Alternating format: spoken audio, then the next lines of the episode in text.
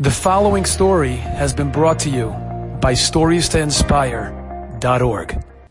I was giving a talk in Eretz Yisrael many years ago, and I didn't want to take any money for it. So um, it was for, a, I think, a yeshiva or whatever. And um, when um, I left, um, somebody came and they gave me, before I got on the plane, a picture from a famous Israeli artist, well known Israeli artist. It's very nice. I didn't think it was necessary, but it's very nice. Fine. So I go, and I had a new office at that time, and I go to hang up this beautiful picture in my office in Washington Heights at YU, Belfer Hall. And as I start to hang up the picture, out of the back falls a beautifully handwritten letter. And it said, Dear Dr. Pelcovitz, said, um, I just needed to tell you something, and I'd love for you to call your father. My father was still alive back then, and tell, tell him the following story. She said, I was four years old. I was living in Akron, Ohio, where my father and mother were the Rav and the Rebbitzin before they came here. This is in the 19, late 1940s. She said, um, I um, I um, was living a normal life, happy family. I was an only child. One day, my father, who was, I think he might have been in his 30s, suddenly has a massive heart attack and he dies. She said, You can't even appreciate the level of terror and the level of grief that took place. She says, You can't, you can't believe it. She said, I was, I was, I can't even describe to you how lost it was. First of all, I also lost my mother psychologically. My mother was so unbelievably destroyed by it that she couldn't go on. She said, but you know what?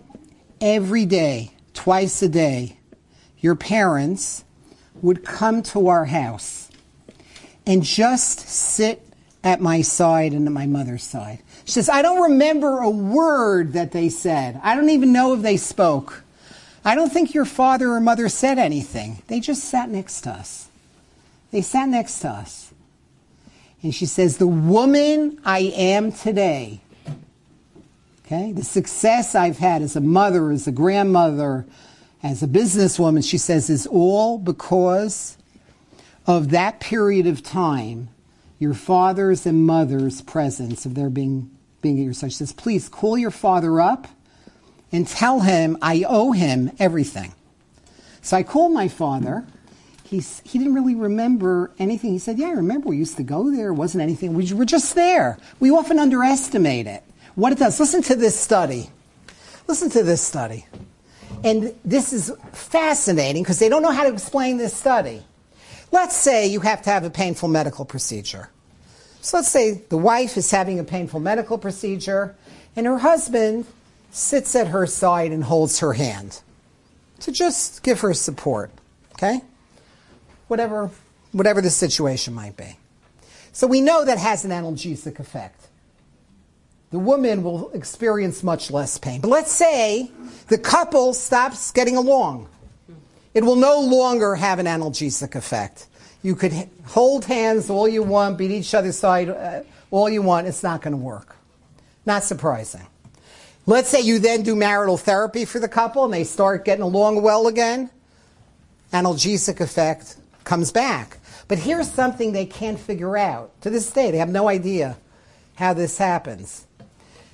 If you now have the marital therapy and the couple's getting along, and he's holding her hand during this very painful medical procedure. Okay? Do you know that there's no way for the wife or the doctors or anybody to know how much empathy he has? Can't look at somebody's face and really know how much empathy.